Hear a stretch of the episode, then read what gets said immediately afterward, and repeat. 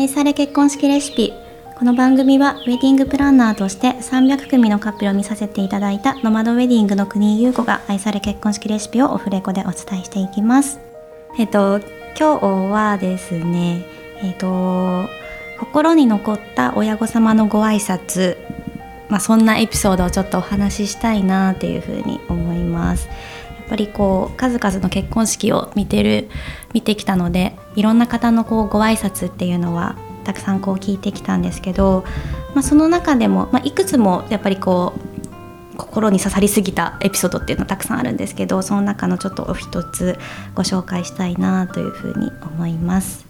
えーと、ちょっと今日紹介するのは、えーと、日本、えーと、日本人のご神父様と,、えー、とスウェーデン人スウェーデン人のご新郎様の国際カップルのあのお二人だったんですけど、えっと、その方々は、えっと、家族婚で行いまして人数はだいたい20名様くらいで、あの行ったお二人なんですけれども、えっと、やっぱりこうお二人は、えっと、あ新郎さんがすごく日本語が上手な方だったので基本的に日本語であのやり取りをしていたんですけどやっぱりご家族の方はあの言葉がやっぱりこう通じないというか言葉の壁があったので当日はその新郎新婦がこう間に入ってこうあのみんなでこう楽しくあの過ごしていたんですけれどもその一番最後の、えーと、ご挨拶がすごいちょっと印象に残っていてであの日本の結婚式日本の結婚式というか一般的な結婚式って、まあ、ご神父様が、えーと、感謝のお手紙をあの読まれてでその後に、えーとご両家の家長、まあ、多いパターンだとご新郎様のお父様が皆様にあのお礼のご挨拶をされてで結びにご新郎様が、えーと、ご挨拶をして退場っていうパターンがあの多いと思うんですけど回の今回というかそのお二人の結婚式はご神父様の、えーと、お母様が、えーとお話しされてその後にえーと、ご新郎様のお母様がお話しするっていうパターンだったんですね。でまあ、あのご神父様はあの母子家庭だったのでお母様が代表してお話しされたんですけれどもでそれの通訳っていうのも前日にその両家の親御様がお互いのお手紙を訳し合ったっていう感じだったんです。なので、えーとご神父様のお母様がお話をしている時にお話ししている時は、えーと、ご新郎様のお母様がそれを英語か、まあ、スウェーデン語かちょっとごめんなさい忘れちゃったんですけどでお伝えするで逆にご新ご新郎様のお母様がお話ししている時は新婦のお母さんが日本語であの訳すっていう形でやっていたんですね。ちょっと交互にこうお話ししながらっていうようなあのシチュエーションだったんですけれども。でそれのお手紙の内容がすごく私は心に残っていて。でそれをちょっと紹介したいんですけどもう丸々紹介はできないですしそんな丸々覚えていないのでちょっとあのかいつまんでお話ししていきます。でえっ、とまあ、ご神父のお母様はすごくすごくもう本当に可愛らしい方でずっともうなんか楽しそうにあのもう一日過ごされていたんですけどまあ、最初にご神父のお母さんが、まあ、こうわーっとお話をされてで一番最後のその結びのあの言葉っておっしゃってたのが、えーと、あの日本ではふつつかな娘ですがよろしくお願いしますという言い方をあのするんですけれども今日は心からのあのお祝いの言葉を送りたいと思っておりましてどうか私の可愛い可愛い娘と幸せに過ごしてください今後ともよろしくお願いしますっていうようなあの言い方をされていたんですね。でもちろんその「ふつつかな娘ですが」っていうのもなんかやっぱりこう伝統的な言い方じゃないですけれどもそれもすごく心に残るんですけどなんか心からの言葉で可愛い娘をよろしくねっていうのがあなんかすごくあったかくていいなっていうのがあってちょっとなんかキュンとしたじゃないですけどすごくこうほっこりと幸せな気持ちになったんですけれどもその後にあのご新郎様のお母様からのお手紙のお話をしたいんですけどおそらくあの私もちょっと詳しく覚えてないんですけど新郎さんのお母様がとおそらく自分で会社を経営されている方だと思うんですね。だからこそのお話だったんですけどちょっとあの覚えてる限りでちょっとお話ししようと思います。えーと、ご新郎様のお母様がですね、えー、夫婦は会社と同じです。お客様や取引先社会を良くしていくことで会社としての存在意義が高まり求められ働く人関わる人みんなが生き生きとしていく。夫婦も同じで相手を思いやり個人を尊重して2人で高め合い個人の成長があって素敵な夫婦になります。何があっても相手を思いやり尊敬し合うことを忘れないでください。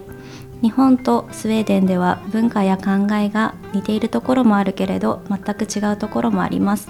ぶつかり合うのではなくそういった違いを楽しみ生活や経験にプラスで生かしていってください。人生に無駄な経験なんてないので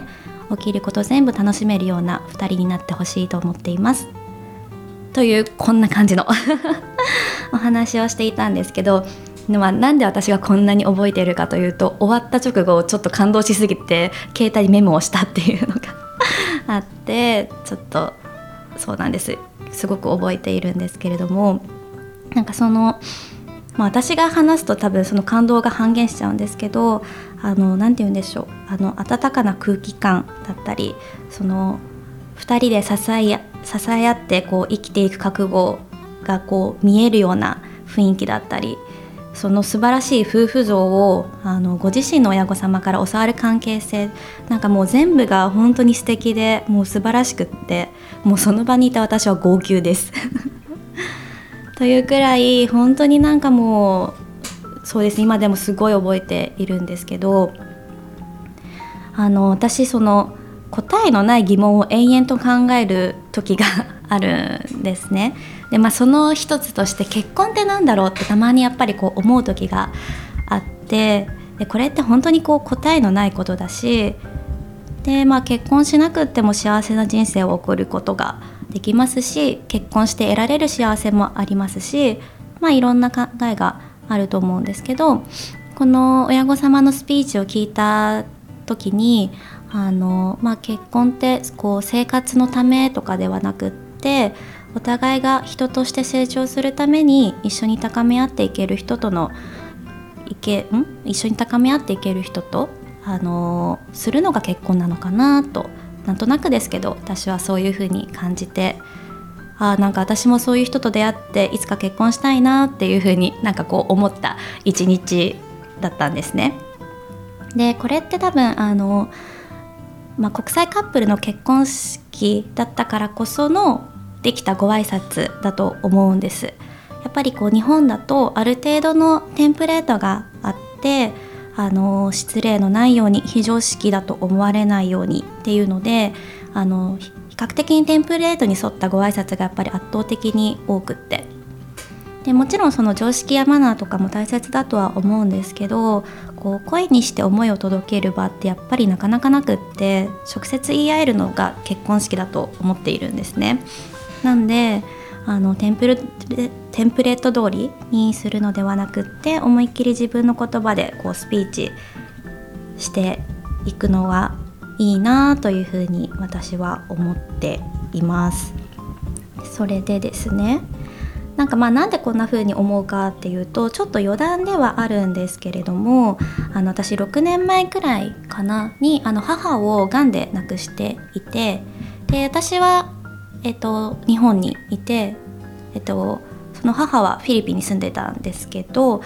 まあ、遠距離でだったんですね。で、えっと、朝方にあの大量の着信で私は起きたんですけど、まあ、電話に出たらちょっと母は急変して病院に運ばれているところだったんです。で電話越しであの母からこう「愛してる」っていう一言をもらってでそれが最後の言葉だったんですね。で私はもうその場であのチケットを取ってフィリピンに飛んだんですけどフィリピンに着いたらもう人工呼人工呼吸器をつけていたのでもう母と話す状態ではなく、まあ、言葉をかけててもあの、まあ、それが届いているか届いてないかちょっと分からなかったんですけど、まあ、そういった状態で翌朝にそのままこう息を引き取ったんですね。であの時にあのすごく思ったのがやっぱりこうなんか会える人にこうなんか会える時に会わなきゃいけないし思ってることっていうのは言葉にするようにしようっていうのをすごく思いました。だから本当に多分あの時くらいからあの自分がこう好きな人たちにはあの、まあ、ふざけてでもなんか好きって言ったりだとか会いたい遊ぼう飲みに行こうっていうのをなんか誘うことがすごく多くなりましたね。なんかそういった経験もちょっとあったのでなんかいろいろとその言葉にして相手に伝えるっていう重要性っていうのが私の中では結構大きくってでなんかこう何て言うんでしょうなんかこういう話するの私も照れくさいんですけど愛ある言葉ってなんか照れくささがこう勝って口にすることってなかなかできないと思うんですね。だけど結婚式ってなんだか不思議とそういった言葉をあの声にして届けられる時間だと思うんです。なんか魔法の時間じゃないですけど結婚式だからこそできることだなっていうのはすごく思っていて。でなんであの何て言うんでしょう。